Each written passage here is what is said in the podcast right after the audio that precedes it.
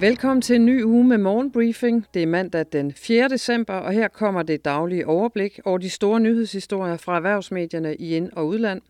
I dag handler det blandt andet om pres på danske vækstbørser, udenlandsk arbejdskraft og kunstig intelligens. Jeg hedder Sofie Rud. Markedet for nye noteringer af danske aktier på vækstbørserne Nasdaq First North og Spotlight er ramt af et fuldt stop, samtidig med at selskaberne vælter mod udgangen, skriver børsen på sin forside i dag.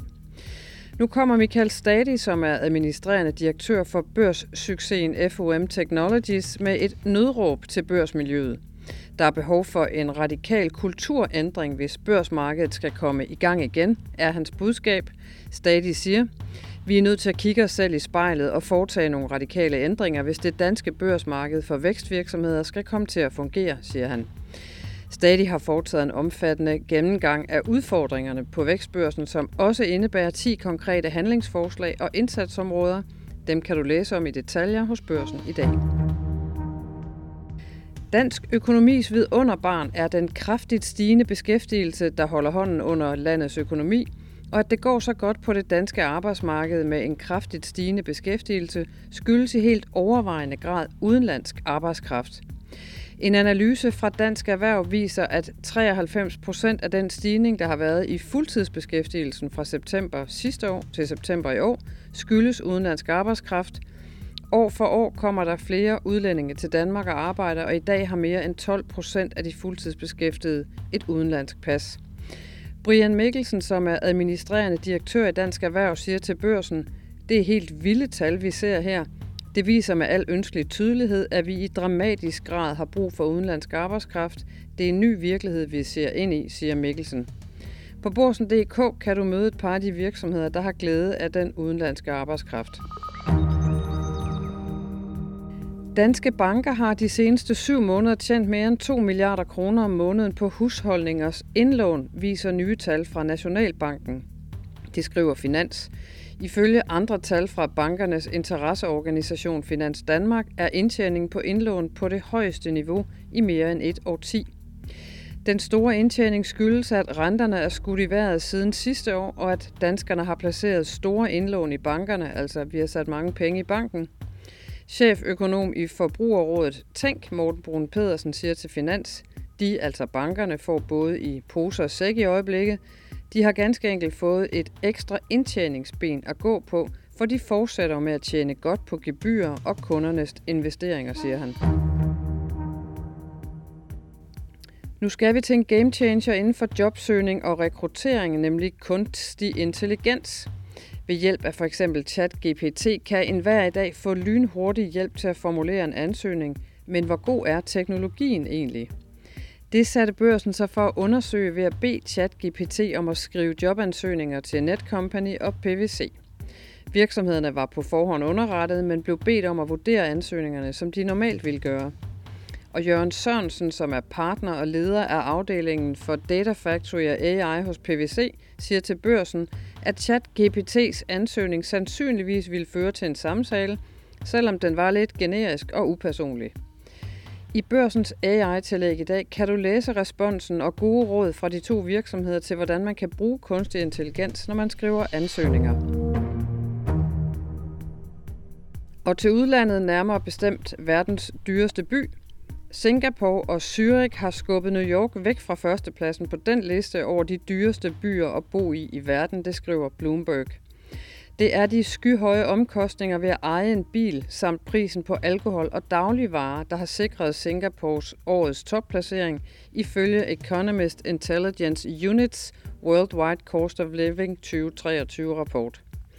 I år deler Singapore førstepladsen med Zürich, som blandt andet – takket være den stærke Schweizerfrank samt de dyre dagligvarer, husholdningsartikler og fritidsaktiviteter, springer fra 6. pladsen til tops i år. Kinesiske byer er blandt de største nedrykkere på ranglisten, primært på grund af landets langsomlige genopretning efter coronaepidemien, og det skriver altså Bloomberg. Og netop i Kina vokser antallet af personlige konkurser. Almindelige kinesere, der ikke kan betale deres gæld på bolig- og erhvervslån for eksempel er steget til rekordhøjder siden corona. Mere end 8,5 millioner kinesere mellem 18 og 59 år er nu sortlistet af myndighederne, hvilket illustrerer dybden af landets økonomiske krise, det skriver Financial Times. 8,5 millioner svarer til omkring 1% af voksne kinesere i den arbejdsdygtige alder, og det stigende tal truer ifølge mediet forbrugertilliden i Kina, som er verdens største øko- næststørste økonomi og en afgørende kilde til global efterspørgsel. Et kig tilbage på fredagens aktier. Det amerikanske marked lukkede i plusser. Efter flere tegn på, at inflationen er ved at være under kontrol. Det kunne investorerne godt lide og sendte både S&P 500 og Nasdaq op med 0,6 procent, mens Dow Jones gik mest frem med 0,8 procent. Herhjemme gik C25-indekset også på weekend med en kursstigning, et plus på 0,19 procent blev det til.